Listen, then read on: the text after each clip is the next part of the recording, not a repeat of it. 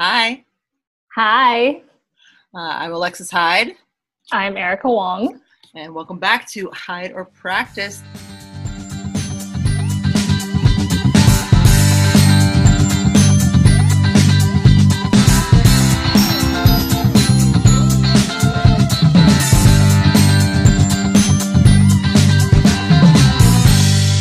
This week we have Christina Hirokawa here. Thank you for joining us. Absolutely. So, how about because you're best at talking about yourself? What uh, give our people the elevator pitch rundown? Who are you? What do you do? Sure. So my name is Christina. I am a certified art appraiser. I do have a public art and private collections art consulting practice, and I've been an appraiser for about 10 years now. Um, I also am a venture capitalist. I deploy both capital on behalf of family offices and and venture funds as well as my own independent funds as an angel investor. So I ride the line and what is probably easiest or easier to understand is um, alternative assets, um, but beginning in the art world and then bleeding into entrepreneurial pursuits of different types of ventures. But those ventures, in my in my short term of doing that over the last five six years, have never actually touched the art world. So they're they're different, but they're similar. Interesting. Yeah. So, wait, how do you mean that they've never touched the art world? So often I get a lot of requests about, you know, the next artsy or Paddle8. Um, and I actually have declined investing in any specifically art centric solution. Um, so a lot of people ask about that as kind of like the first off the bat question, especially when we're talking about like a cultural conversation. They're like, oh, naturally, would you have like invest in the solutions the art world needs? I actually veered away from that because I think that it, it has not been solved to date doesn't mean it's not going to be solved, but the people interested in solving art problems are generally people that are from venture backgrounds, which is not a good mix.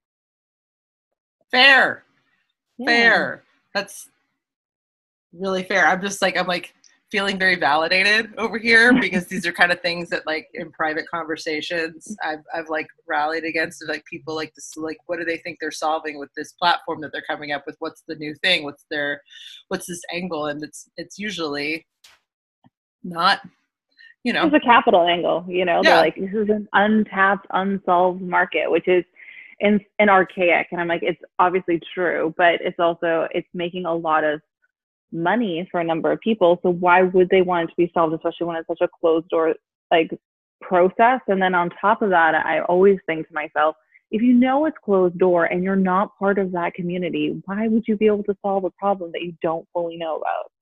thank you So it's yeah, it's an interesting one. The art world is one of those places that, you know, there's different reasons and ways that people operate, but trying to find like a catch-all solution is not work because like all of those companies that I've forementioned have been refinanced multiple times because it's just like people don't need some kind of technology solution to buy art. That's not the problem of like the barriers between a buyer and an artist there are many barriers, but that just trying to create a platform where people can view art. We all know people under 30, most people under 30 or even under 40 are not buying art. Why is that? Yeah. Well, that goes back to like what we were talking about with Sue a couple of weeks ago about, you know, that becomes like arts education and like what like we're raised to like value and invest our money. Because a lot of those people under 30 and 40 are still spending quite a bit of money on purses, clothes, apartments, Amazon. I don't want to talk about it. You know, why would you come at me like that? We just met. Um, but We have to be real. It's Sunday. It's Labor Day. They're all shopping. It's a big discount right now. but the um but it is it's interesting i was talking with an artist once where it's just like you know people think that art has to be this you know huge commitment but then i see what they spend you know my friends spend on purses that they just change out you know seasonally and it's like why can't you know art be the same and they can get something just the same price you know we're not even talking about like the big prices although we can Yeah. scale up that way if we want to Yeah. And I think one of the questions is just like, what value do these young these young or like early stage collectors see art playing in their lives? hmm And I think there's four components to individuals that the one of those four buckets or all four are missing for people to understand to invest into something like that. And I think one of the big ones that people don't talk about is like physical fitness and like well-being. Um, I think people can't stare, stand, or like engage with a static object the same way they could maybe even 20 years ago. Um, and obviously, education is a big component of it. Three people really want products and items that have mobility with them so they can create like you said like a performative environment like purses matter because purses where your wallet is wallet is with you all the time with your phone and people see you with that item and therefore the performance of whatever you want to, to be conveyed is there and art doesn't do that. And then the fourth is individual opinion. People have a really hard time even like high net worth clients understanding that they need to take a position on something. Like in order to make great collections often art art that's that's incredible that's groundbreaking that's innovative and will have a great financial return is somewhat risky but also it it has a, a personal statement unlike a venture that you can invest in quietly where no one knows really unless you want to talk about it. Usually if you buy artwork it's on your wall and you have to defend it and people have a really hard time going against the grain and also just like making a choice, um, which is interesting to me because just means that we're not really working on our a true understanding of of a a stance or our perspective that doesn't just have a polarity to it. People will be Trump, not Trump, but people don't know why they would buy this painting. Yep. And they don't want to work on the skill to learn how to do that. So it becomes a very difficult process. And personally, I didn't want to stay in private art consulting after a period of time because after like the fun aspects of going to fairs with people and spending capital is over, what you find is that people come to you for the same thing over and over again. And it's like the most boring job after a while. And I'm sorry. Yes, you know, if I there are other people that are different consultants that have different opportunities. I'm sure everyone has different client lists, but if you have a non-mature collector, they often have a some kind of injection of capital, let's just say, and they didn't grow up with collecting. They all want to buy the same things that everyone else around them has bought, and it's like KAWS, a Murakami, you want a Anish Kapoor. It like depends on where you are, who your friends are, but it's always the same thing, and it's if you're I wish running you guys could see Erica's smile right now. It's so good. Sorry, keep going. It's just like she's just like this knowing smile. It's just like it's just it's haunting me, and I love it. But you're right. No, yeah, like yeah, Jonas Wood here, Ed Ruscha here, and in New York, it's you know Dan Colen Yeah. maybe. It's yeah, yeah, and it's like you get the same request, and you're like, you could just email that Blue Chip Gallery. First of all, you have like Wikipedia recognition, so if they look you up, they'll know that you're like a serious player in whatever X field you're in. Why do you need me to be billed to help you facilitate that at this point? Like, you already know no matter what else I bring you, what else is more interesting, what else is more thought provoking, you're uncomfortable because Max and Sam and your friends in investment banking all have a KAWS. So you need one that's at least six feet high and can stand in your corner there. And I'm like, you don't need a facilitator for that. You have Right. already dis- like determined what is, is social value to you. It's no longer about the cultural practice of collecting. Yeah. You're talking about wealth wealth signals. Yeah. And it's very boring. So it just becomes disheartening because you get these degrees, you want to be a person that people talk to. You know, I used to, for my clients, do all these reports being like, these are some like, I try to like drive it as like a portfolio. So people would be like, you know, like high risk, high reward, mixing with like mid and then like some like just like long standing things to purchase. And all it became was like four years later, I'm like, told you so. Like, highlight these ones. You could have made so much money and also been part of a great career, but you just decided to sit on this thing that we're just like, All the told you so's. It's also funny because I've tried to. I've been trying to frame. I'm, a, I'm an art consultant too, um, and I will say I'm gonna like write thank you notes to my clients because most of them are much more exciting. I'm not buying any Jonas Woods. It's very it's very rewarding, but um, but there's still those people where I'm just like, I told you, I told you about this thing, and you didn't, you know, and you're also always asking me who's going to be the one who's going to hit, and I bring them to you, and then you're like, hmm, I don't like it, and then later they hit, and you're like, well, why didn't I know? And I'm like, you did. I can go find an like, email. sorry, here's the receipts. I Yeah, like all of the receipts now because I'm just like, I. I sent this to you. sorry. I sent Yeah. this to you. Like I don't want to talk about the Amoako Boafo that I had offered to me for four thousand dollars. I should have bought it, and I didn't, and I'm mad about that too. But it is. Okay, so so then um, in this investment point of view and like the asset point of view, if we want to go and talk about it on from the other perspective as an artist, if I want to be seen or recognized by somebody like you, what should I do? Because if everyone just wants the Murakami, they want the KAWS, they want the Jonas Woods, how am I ever going to break into the conversation if they you know even if you make your charts and you have your quadrants and say that this is going to happen in x time and people just they're not wanting to wait x time. So then x time comes and like the artist is just like what, what were they supposed to do during that x time? They're just sort of eating beans like hoping for the best Yeah, so I think as consultants, we need to find more creative solutions. And creative solutions is one where you like the type of clients I'm talking about, and like the big difference probably between our consulting practices is like I'm known as like the person you come to when you like want to make cash in your art, right? Or like hold your capital. Like that's basically like what people come to me about.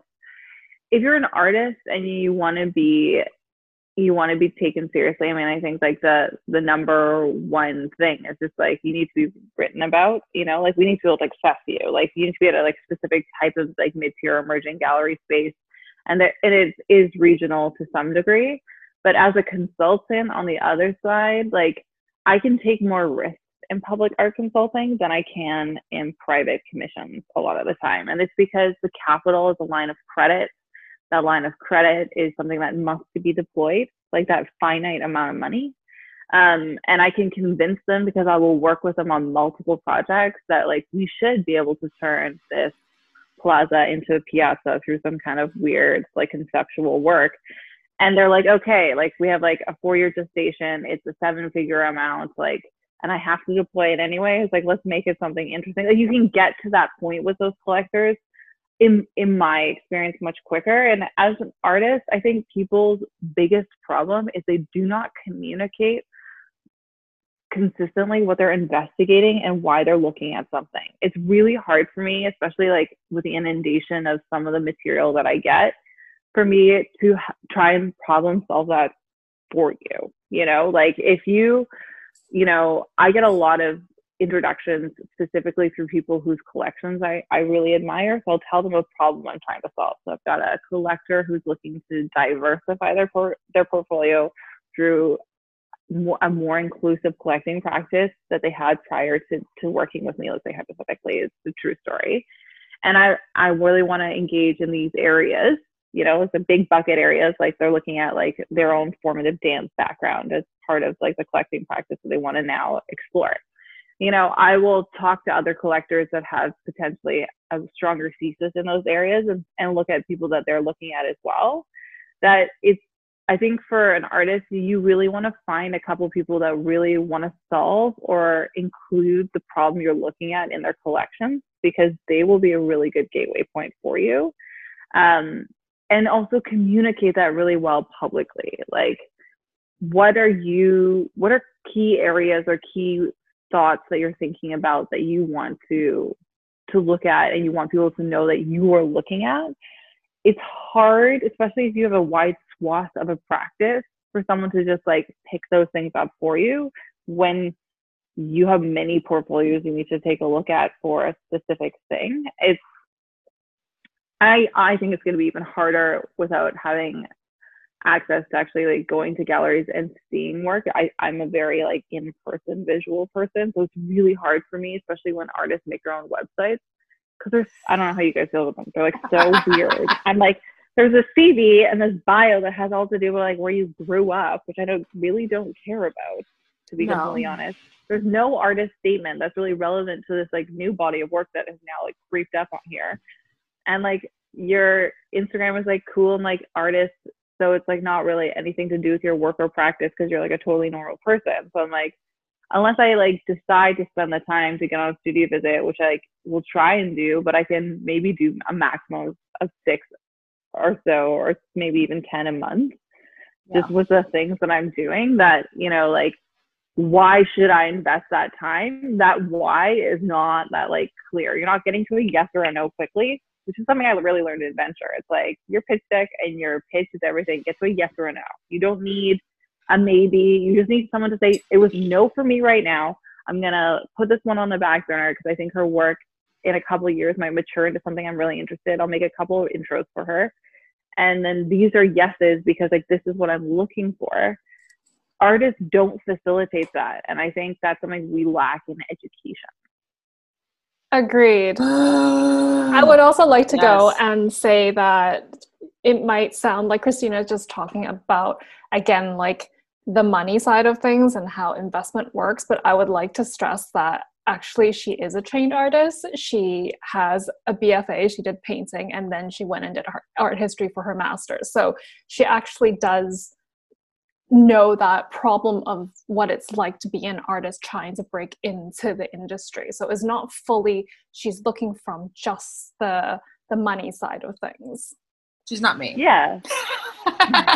Where I'm just the asshole. Yeah. I'm just the money side of things. I just want to make sure people like don't waste their time because I think artists. I mean, just when you're in art school, you're like, you really want to be part of some kind of gallery, and like, doesn't even make sense. Like, like as a thesis for us, let's say it's a small, it's not a blue chip. You're not crazy. You're like still in art school and you want to be part of that are you in conversation with those things like great galleries have a conversation between artists like they're not like just like one like random artist in this space and it's like those questions that i'm talking about yes or no yeah it's like a it's it's a super investment like heavy like perspective but it's also your investment into time as an artist like you have this much window you're probably doing some kind of work on top of your practice at first. And then you have this tiny window into into sharing your work. And i have a great example and i like don't want to share her name. Uh, she's an artist that was working in the in new york susie q then. Susie q. We susie q is who yeah yeah, That's right. Susie Q. So Susie Q Sometimes. was sharing a studio with someone who then jumped up and then ended up a la like institutional collector jam session gallery representation. So her her friend ended up in that space, right?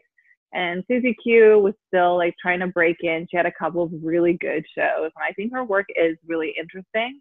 But when I met up with her, just like hear more about her practice, like maybe it's like not ready for my clients, or I don't think like the work is stabilized enough, like itself. You could already feel this like panic where it's like I'm already working nine to five in a in a role that's maybe similar to my creative practice, but not actually because I'm a commercial.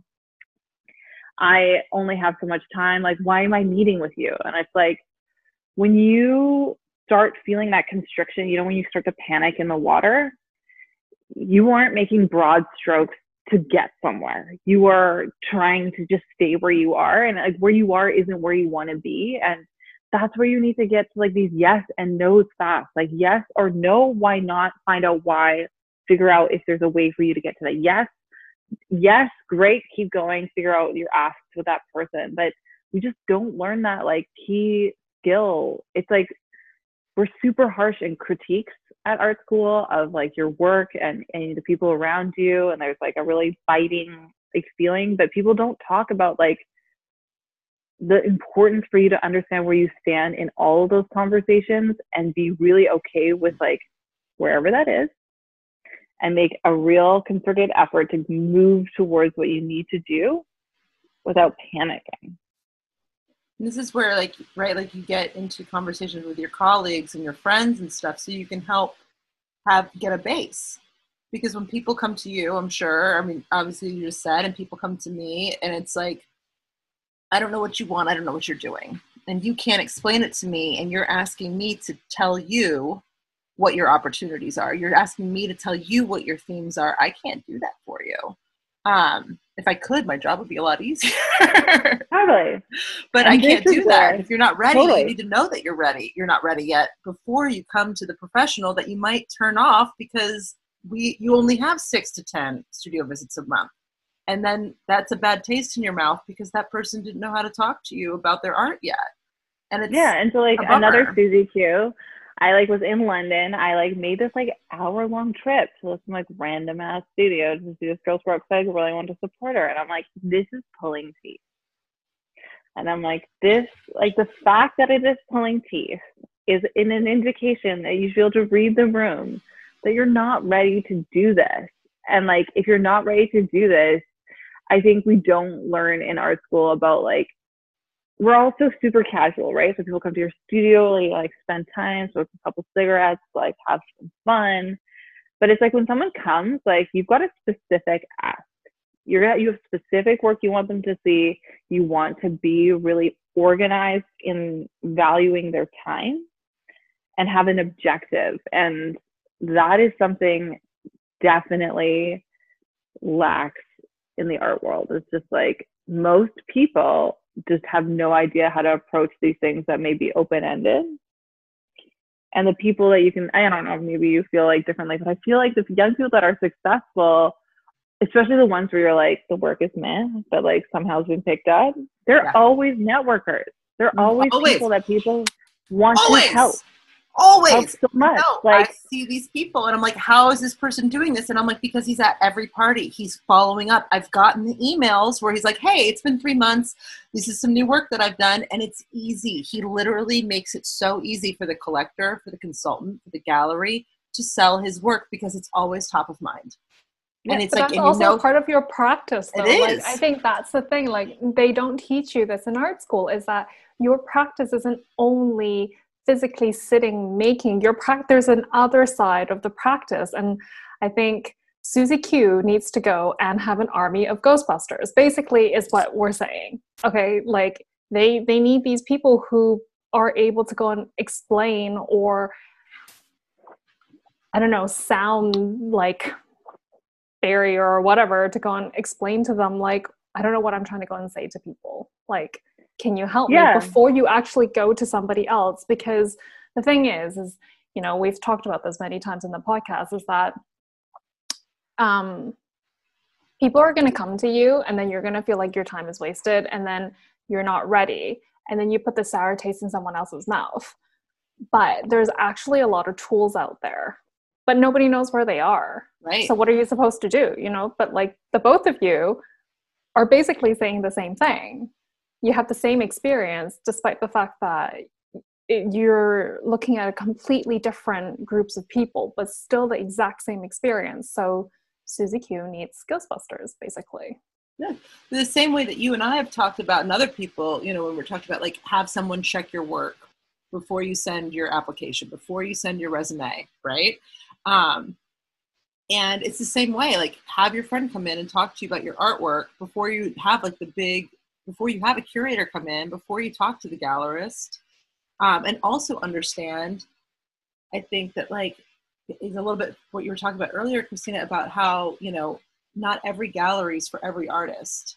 You know, they everybody has their own investigation and what their themes are, and that's also besides what that gallerist or those you know people are passionate about on their own.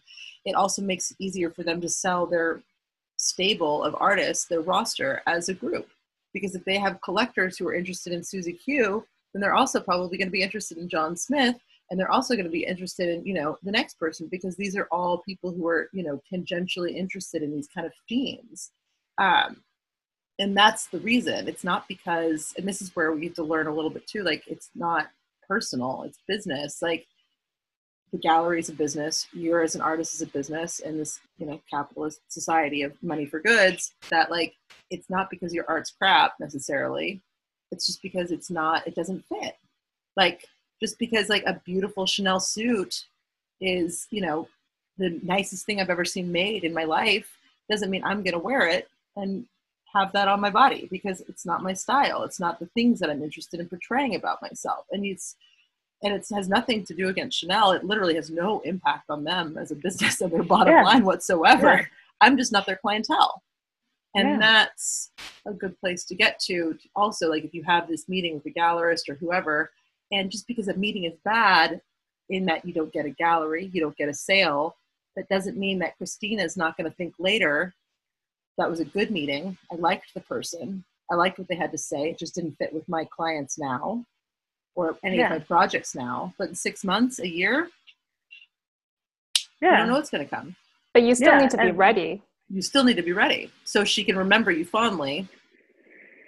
Yeah. You know, I think like all of the things that we're talking about are, you know, how I adjudicate individuals both as an like a, a venture investment as an artist. Like it's the the founder story. Like how do you connect with a young artist that you feel like you're motivated to be part of that narrative is the same as an early stage venture you're not investing in the solution. You're investing in the individual to be the right person to figure it out.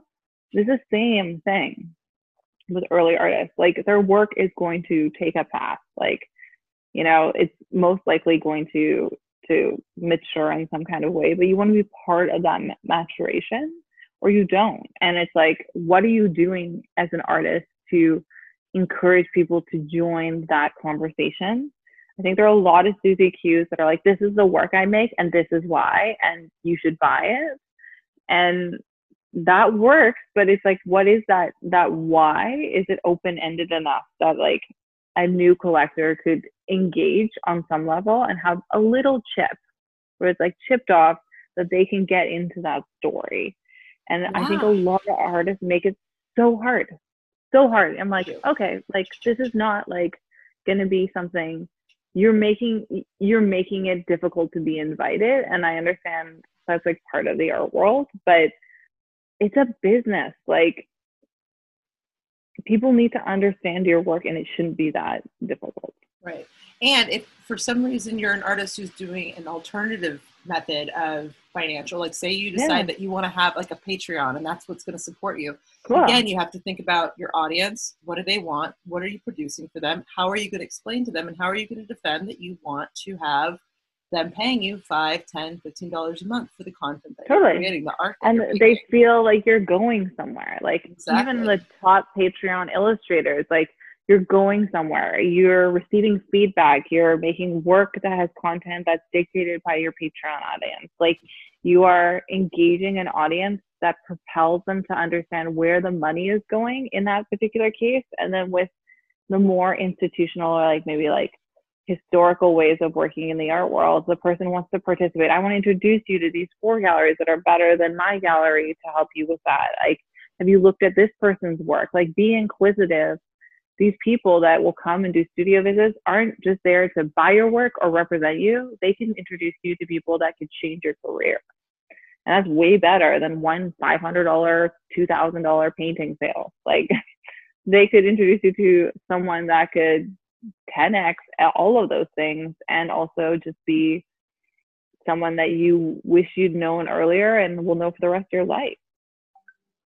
And that's also, I mean, it's interesting too, like to try to get collectors to know also, because if you could sell yourself to me or to you, and it's like this is an investment and it's a good one, and then people Yeah. are like, oh, and then they get excited.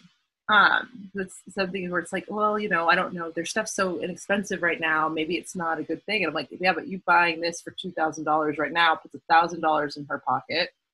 That's a thousand dollars she didn't have yesterday, and then she can grow her practice. But it's yeah, it's it's long. It's uh, so many people in the art world and collectors, galleries, even artists. It's very myopic. It's very short term.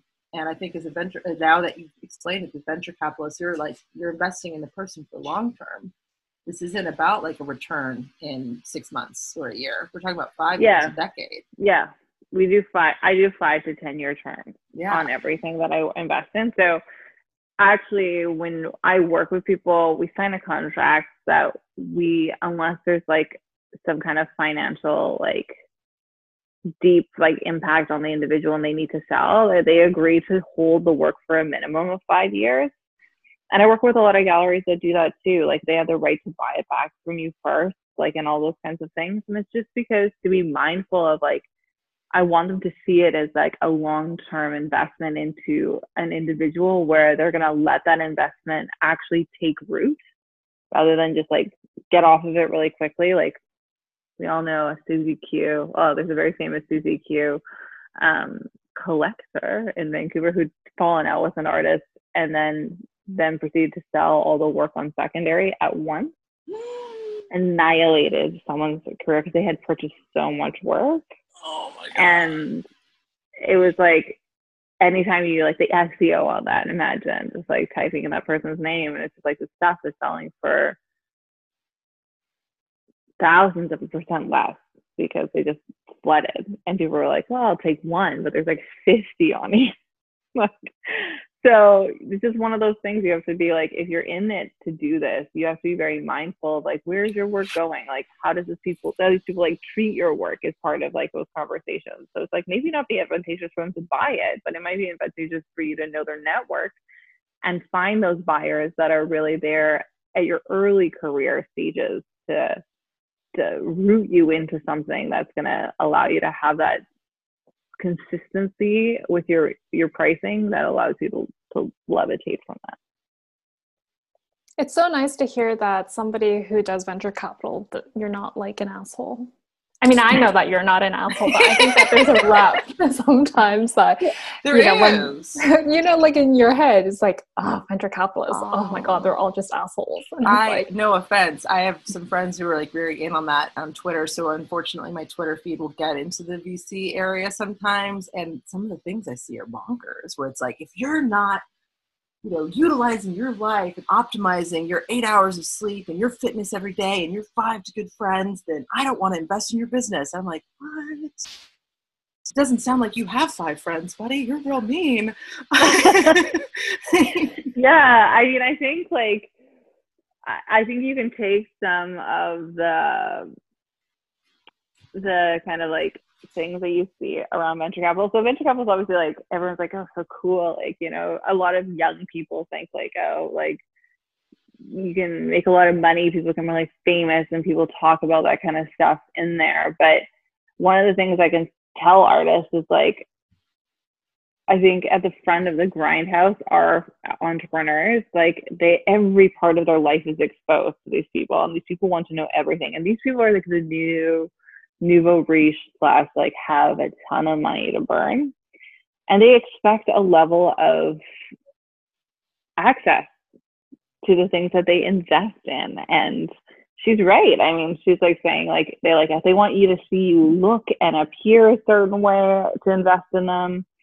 Um and and to some similar extent like the same thing with art. And that's why some of like the world's most trash artists are huge because they're willing to party and like provide that same narrative to them because they're like, great, I love that. Like, you know, it, it falls into that box. And so I feel like one of the pervasive things about venture capital is that people look at deals like that like i have access to your whole story like i should know everything about this you know it's it's unhealthy um but it's also like the top of the of the decision making chart in the world in some ways in the sense that like i do believe if we can get more people who are more mindful involved with the decision making and the deployment of capital we can change industries. And we can fund different things that have better mechanisms for change and stability. So it's like it's like a catch 22 where you're like you know i I combat exactly what she's talking about every day. Um, but it's it's one of those things that if we don't get in front of it, what they're investing in now is going to rule our world in 10 years for sure. Like all of those areas, all those theses that like those venture capitalists have, they're going to be determining how we operate as people. We should have a lot of people in front of that. They have more money than most governments do to spend on stuff and to invest in stuff, and they own it um, that is one of the scariest things about that space and that's i mean that's in i feel like this is the diversity conversation for like all industries including art where it's like if you have just the same i'll say it, you know, 65 and over white dudes making the choices of who's coming into the art world and who's going to be out there, then this is the art we're going to be seeing in museums and in shows and collaborating with our brands and in our public spaces for the next 50 years. And that's not how it should be. So the more people who can get in, but also, I hate to say, like, you know, I'm, I'm so uh, glass half empty in terms of like my pessimism of like how much we can change the, you know, this behemoth, but I also like get really optimistic because I see people changing it that I thought things that could never change. I'm talking, you know, boards of museums are changing because people are ma- demanding it. I think it's amazing. But also there is some within of like operating within the given system as best you can, and then you can kind of change it within. I mean, these are people who are protesting within our systems of our social media and in public, which is in you know our general society, you're protesting, you're using that system to make your change. Same thing is if you use your studio visits wisely and you make those kind of networking things wisely and you get to these galleries and you can have some say. I mean, there's some artists now who are in some good galleries who are making demands of who can and can't buy their art uh, because it's where they want their places to be. And that's really exciting. So there can be change. So my glass yeah. is simultaneously half full and half empty. Yeah. Like a I, glass is. we, we are like responsible in a way to teach these people in various forms to change their mind.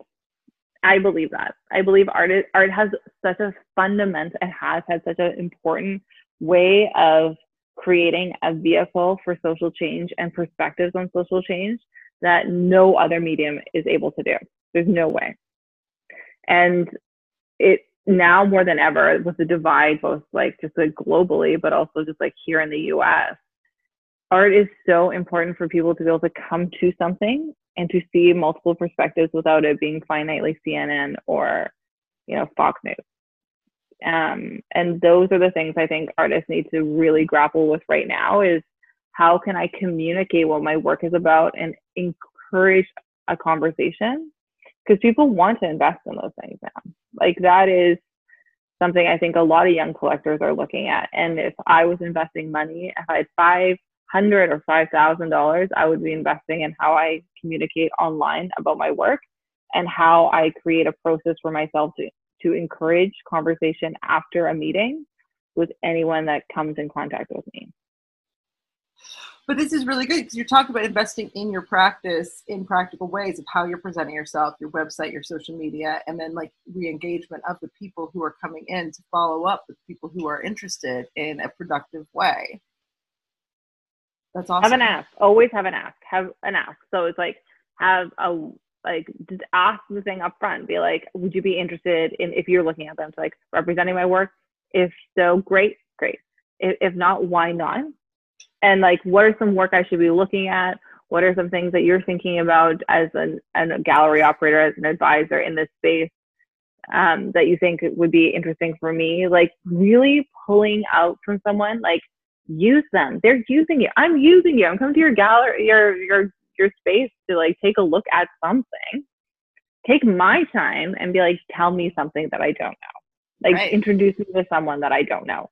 And and make your digital footprint something so interesting. I'm like, great, this person works in these spaces, is interested in this, and has done this type of work recently. And, you know, I can understand that very easily from looking at your, your digital footprint.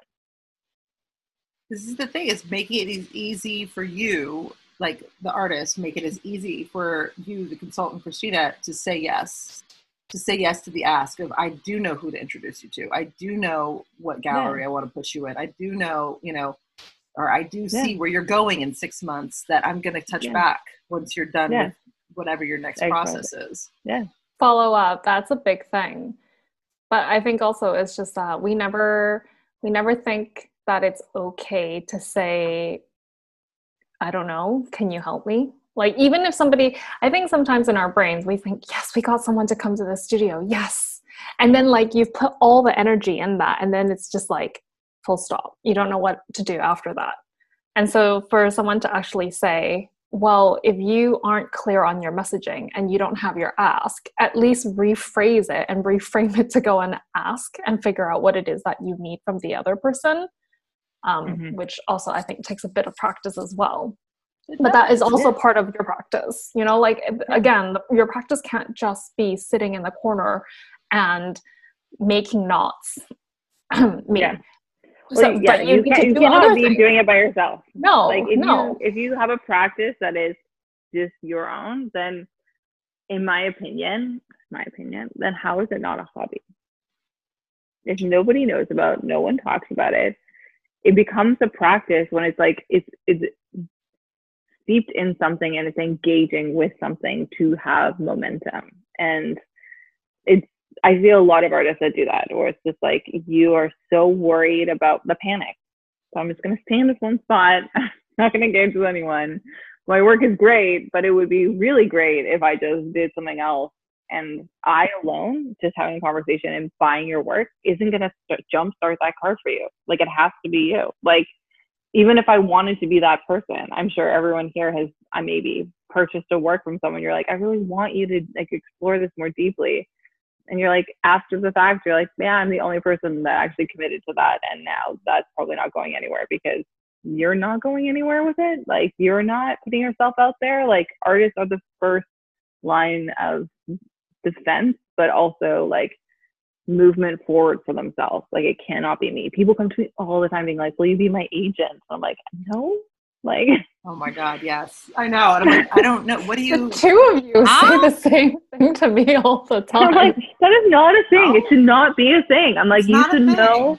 No, like great art. Like that is not where you want to start your career out. Like that's like no. Someone's not going to solve all your problems and find like a product market fit and a value for your work by making up the story for you. Like you don't want that. Like there are many bad Series EQ artists there, that are bought by VCs that do that. And you're like oh, like they're just not going to last no and there are dealers who will do that. There are consultants out there who will sell your work and they'll make your narrative. And guess in long term that's not going to be a fit because it's not your narrative.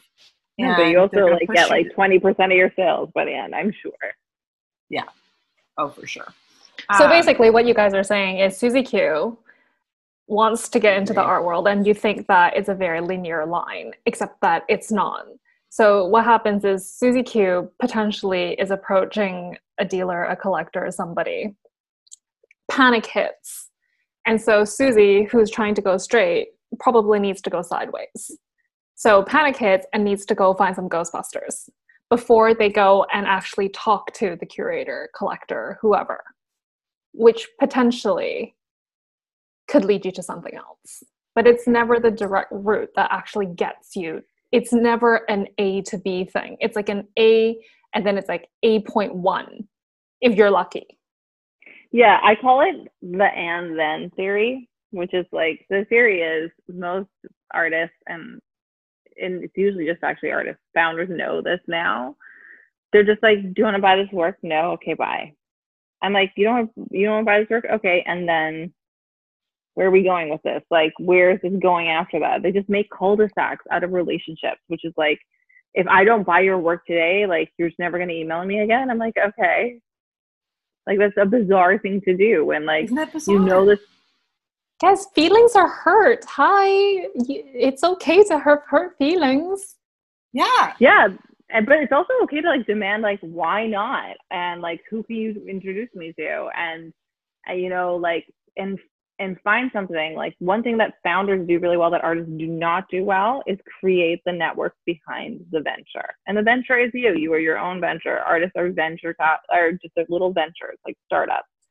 And who are the advisors behind that startup? Like who are the people that like want this to succeed? Like who are the people that can introduce you to validate your practice and help you shape that practice? It's like a lot of these artists just like have a bunch of friends and it's like find a couple of people who are deeply committed to an area you're trying to solve or work through and get them involved conversations like introductions things like that. It's just like stop having cul-de-sacs. Like people just do that all the time. They're like oh you don't want to use me for this one particular site? Okay i'll like never email you again. I'm like that's a terrible idea. It's a terrible idea. And that's why those people that we were talking about earlier, those mediocre The people, the assholes, they get further because they like literally it's not their work. And it's just it's their persistence. just like, hey, Alexis, like, Yeah. how's it going? Like, How's I just want to like, like talk to you about this new work that I did. I saw you at such and such, a, like, and I reminded me, and you're like, you forward it on, someone buys it because exactly. it's just always around and it's very friendly and it's kind of in your face in a way, but it's like it's in your face because we get hit with of things. And yeah, we get, you get you get 50 offers a day, and then you never hear from 49 of them again. But you hear from that one again in three months. All right, and then you hear, you know, after Back three or four pool, times, and he's back in the pool, and back like in the he'll pool. he's gonna he's gonna get a hit at some point. It's At always point. a dude. it's always always a dude. always a dude, always a dude. Um, I wonder, honestly, after this, I'm going to ask you if we're thinking about the same person. I mean, there's so many, but there's one in There's particular. several. Um, but the uh, that's so funny. But it is. But that's the thing is, you keep putting yourself back into the pool of consideration because if you take yourself out of the pool, you will not be considered. There's people I know, never but heard from from an, yeah, but guys, I'm sorry, but like as an artist, I'm sure that like the feeling of the panic, it's like you're just treading water. So the panic For is your sure. cons- so what so you- what but are you that's gonna do? because you you came to this, and I think that's what we're trying to say. Both of us are like, don't come to a meeting with one ask. Yeah. Come to a meeting with four. And the first one might be wrong, no, but like I definitely won't walk away saying no to all of them unless you're a complete dick. Right. I- literally have only done that once. Like Yeah. I will introduce you to other people. Like I will encourage you to look at X, Y, and Z. I will open my Rolodex for that. But you don't ask. And so it's like not literally offer. pulling teeth. You're like, okay, so I don't like anything in the studio right now. It doesn't mean I don't like your work. I just don't like what's available. Like, what are we gonna do from this point? And why is it on me? I like everything else is already on me. I'm the one that's bringing you people to buy these things. What are you doing to help me understand the development of your practice? Nothing. And this is the thing you can do ahead of time. You can literally come up with four questions that you ask Yes, every exactly. single person That's what I always in. say too. Yeah. Just Yeah. have them on your on your wall behind a thing and be like, okay, do you want to buy anything? No. Who are you liking right now? Great. Can you introduce me to somebody? Great. Can I have you to come back in six months? Great. Like those are your four asks. You can ask everybody, and that's fine. Yeah. Yeah. And the then you more get a yes. that someone meets you, yeah, like the more I meet you, like the more I remember you, the more I like you, the more I know like you're really dedicated. All these things matter because it's like our reputations go on the line when we're like, you should purchase this thing. It's like I met this chick, Erin, once. Let's say CVQ once. And she never followed up on this. And like, you know, like I kind of liked her work, but I have no idea what she's doing now. And clearly she didn't like me enough to like let me know what she's doing now either. So it's just kind of like, yeah, maybe I will like force myself down that road to figure out like what it is, or maybe I won't. And like, just you can cover that base as an artist. And it's it's labor intensive and I get it, it's an emotional grind, but if you have four asks ahead of time, you'll feel better knowing that like, yeah, she didn't buy something, but she gave me these other three things. Exactly. And then this goes for like not just like artists, like also like you're selling stuff, guys. Like if you're a gallerist or if you're a consultant, like it's not just one no. Like I can't tell you. I mean, I'm sure Christina, you know the same thing. There's so many no's. I mean, the amount of work that I send out to my collectors and the amount of purchases I get, it's it's like less than 0.5% probably in terms of like actual like individual artworks that they see and then the pieces that they purchase and it's not personal that they didn't like my favorite 150 pieces that I sent them this year. But I keep going, and that's how I keep making the sales because I keep offering them things. I mean, there are galleries that I've bought from in the last couple of years, and I haven't. I it's pulling teeth trying to get them to send me more things from their programs, and I'm just like, how am I supposed to sell your art if you don't send it to me? It's Yeah. the same thing. I mean, that may be something for another conversation because I actually don't operate like that as a consultant anymore. Oh, I love it. Well, I I primarily in my practice it's it's emerging and mid career artists. So I'm like out there like looking for things to try to build the Mhm. collections from like I have a couple who are like these are the things that I want and like those kinds of investments. Yeah, I honestly I think like even for like another podcast, I think like those are the 100% the most interesting clients that I personally have never had clients like that. Yeah. And I like I think every consultant like depends on like where you come from and like how you get into this. It's like such a hard business to be a consultant for that all of my clients have been male except one. Um, and she got divorced, so she's no longer a client of mine. Um, yeah, and they've all been people that just like came into capital that primarily like didn't grow with like an art collecting history for parents, like from parents to child. So it it's been a lot more of like you have no idea what this space is and like basically proving like debunking myths. You know. Sure. And I feel the same for artists. I think artists that that come we all know this like artists that come from like star artist families plus like or even just like well regarded artists like having kids that become artists have a very different con- understanding of like the myths associated with creating a practice and like how it's going to operate whereas you know people who are just go to art school and their parents are like what are you doing erica? Me? Um there's like no place i make notes in the corner obviously. Whereas like one of these young artists that i actually picked up in the uk um, and i bought her work like without even seeing it really. Uh, i saw like a couple of pieces and i just picked something um, I actually bought it because like I knew it would be a great financial investment because her her I think her mother or father was like a quite prolific artist in the UK. And like if you look at the statistics, it's like if you don't have a blue chip show in your first nine show, shows, or if your parent wasn't like a, like a collected artist, you're like, so you can like you can time some of the market like that yourself um, if you're looking for good multiples on work. But it's like it's very disheartening for the general artistic community to know that. But it's the same in like venture capital and and founder stories. The success rate's the same. If you have those like upper hands, those are the same. And it's, so it's like just be really aware of those things and be really aware of like where does that place you and and I think the other thing that artists don't do is walk back stories from people that they see in positions where they wish they were.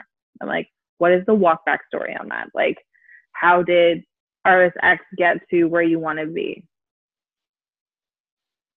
Like, do you know that gestation? Do you know the residencies that that person took? Do you know the path that they took to becoming an institutionally collected artist? Most people don't. Like, most people don't even understand how those steps were made for people that they look up to, really and and so it's like those are all empowering things you can do if you need to do them from the siloed home individually on your own. It's like be really aware of the industry that you live in and how those metrics work for and against you. Absolutely. Like and uh, the big thing that i learned in life is nothing happens unless you tell other people you want it to happen. So until you start doing studio visits and you start telling people that you like really want to do a show with whoever no one's going to know that. Like, no one's going to make those connections for you. Like, artists are so secretive about like what they like truly wish their work w- would like become or like be like seen as. If you do not share those ideas, they do not live in the real world and they will never happen. And honestly, the crazy thing I've learned as a consultant is like, there's some star artists that I'm working with on some different types of like commission work that you know they will not make the parallel or even like have the idea to work with some younger artist on some kind of collaboration until you're like here you should do this. Like if people don't know your thoughts on something they will not read your mind. And it took me a good seven years in this business to stop doing that because i would be like you should really think about doing that but i won't verbally say that to you. Like just lay it out there as an artist. Like lay it out there. Say what you want to do may sound crazy, but those assholes that are making it happen, they do it all the time. All the time. All the time.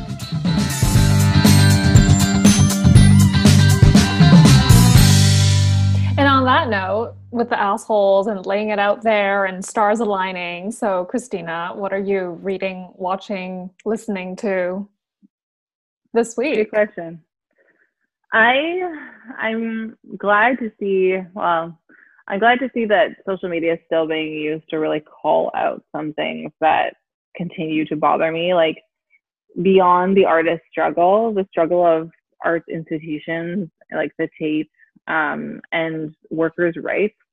The cultural industry is not an industry that you can basically live well in unless you're on the very top. It's very feudal. Um, and the more that we can use the momentum where people are looking at different industries and understanding the injustices around that, the more we can shed light into the things that people, we've created structures where people take them for granted. Like we all know here, like on this call, of looking at like job postings for curatorial work or museum work where it's like $30,000 a year and these people don't get like wage subsidies. Like there's London waiting at the Tate. I'm like, literally every person that works there that's able to work there without having a second job just came from money. Oh yeah, and you can't have a PhD and know three languages and take a thirty thousand dollar a year job if you don't have somebody else paying your student loans or you never had yeah. to pay them in the first place. Exactly, and I think demystifying some of these aspects where people always akin and it annoys me to the idea that we gave the music industry the flu and created a freemium model where artists could make money, where people didn't have to purchase the work. That does not work the same in the art world.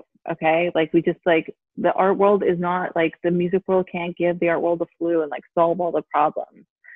Fundamentally, I think we need to value creative individuals and their work, and we need to be able to put our money behind it and say, like, that is valuable. And so, buying work, you know, compensating people for their time and not participating in institutions, whether that be going to their shows or donating to them, that continue to basically drive a slavery system is something that I think people need to be really aware of. Like, these are great name brand institutions that treat people like garbage. Like, whether that be the people that are just like you know, like security people or the people that work in the food hall. Like these institutions have been running a feudal system that we all need to start like continually calling out. And I personally have made a much deeper effort to to encourage my collectors and myself to look at your philanthropic practice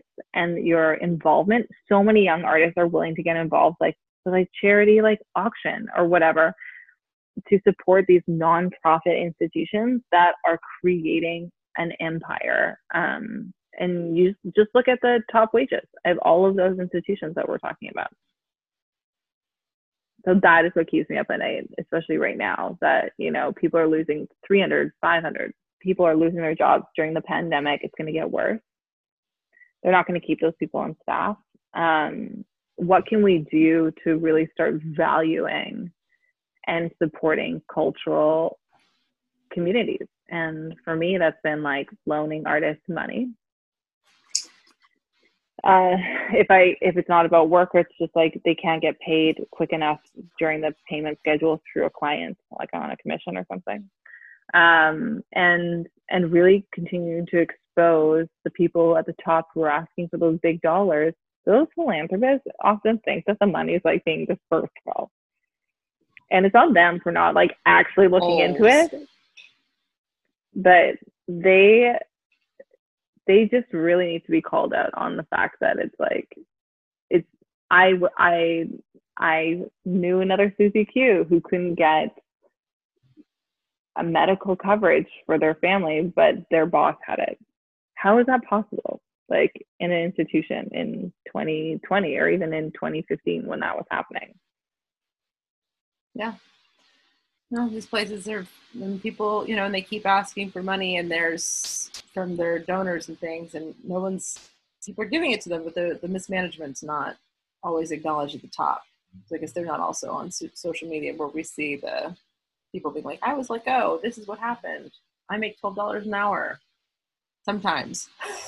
Yeah, I get no overtime. I am like, this person's supposed to be a curatorial assistant, you know, like those who are looking at your work as artists, like, and they are being run like slaves. Like they don't have time to be creative and see where an emerging artist show could fit in like the like year schedule. They're someone's PA on top of like the actual curatorial work that they have to do. We have to change that. Agreed. Agreed. So, Christina, where can our lovely listeners, all of them are lovely, where can they find you on the interwebs if they were to so choose? I'm actually like not on the internet at all anymore. And like part of the reason is, is just like I used to have a website and everything, and then people used to submit their work all the time. And I just like, I'm one of those people that feels absolutely terrible if I don't respond to everyone. So I've actually like taken a big step backwards but you can you can message me on instagram which i don't post on anymore also because of the inundation of stuff. And i'm happy to to chat as much as i can but always if anyone is going to send me a message and you guys can share it out through that on there make sure you are really clear about your ask like if you need something from me just tell me what that Thank is. Thank you. Yes. We've been trying to and i am happy to facilitate what I can. And if I can't, I will definitely probably let you know. Um, because it's just too fundamentally hard to just like have a hey, how are you conversation. I will literally ask you, have we have met before and what can I do for you? Because yeah. No, that's yeah. so true though, because people we've been trying to tell people like when you're out when you're reaching out to someone who's busy, make it as easy for them as possible to say yes or answer your question because if you just reach out to her she doesn't know why you're reaching out to her unless you tell her. So guys yeah. use this information responsibly. Uh, always go for a silver bullet is what i say. It's like people they say people respond to cold emails that are like less than six sentences. I'm like so you got to get straight to the point. It's very respectful Yes. Uh, so I will include your info in the blurb. And thank you so much. Thank you. Amazing. Thank you. Anything for Erica. I that's very true. Bye. Bye, guys. Bye.